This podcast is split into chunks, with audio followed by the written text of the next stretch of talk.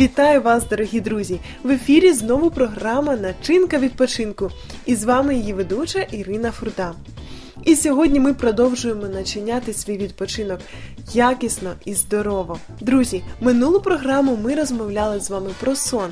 Це дійсно значно більше, ніж ми можемо собі уявити.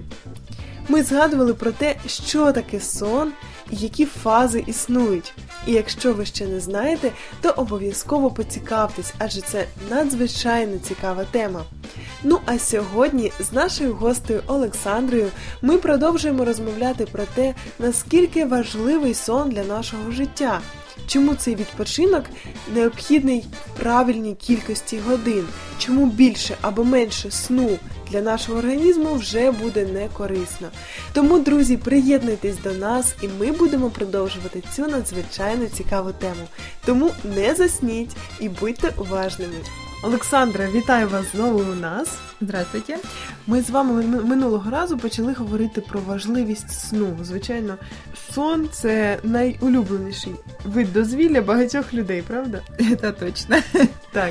Ну і власне, про що ми говорили минулого разу з вами? Ну, мы говорили с вами, что такое сон, какие бывают фазы сна. И мы решили, что сегодня мы с вами продолжим и рассмотрим, чем грозит нарушение сна, недосыпание, чем это грозит для здоровья людей.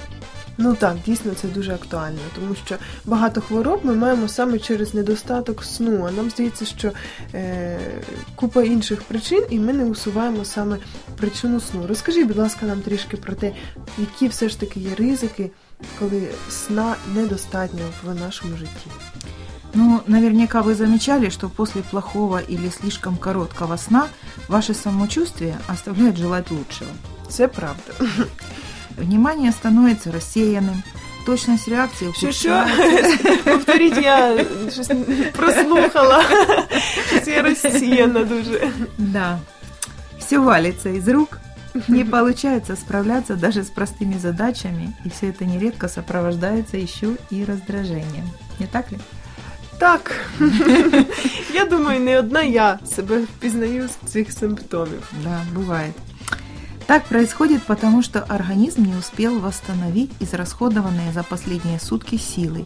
Получается, перезагрузка не случилась, и вы работаете на остатках ресурсов предыдущего дня. Угу. А взагалі, що відбувається з людиною, яка довгий час спить недостатню кількість годин? Очень много патологий в организме. Вот самые основные. Нарушается обмен веществ. Организм истощается, так как не успевает восстанавливаться снижается иммунитет. И, а вследствие мы понимаем, что вследствие этого человек часто болеет. Угу. Повышается риск заболевания сердечно-сосудистой системы. Вероятность заболеть диабетом второго типа также растет.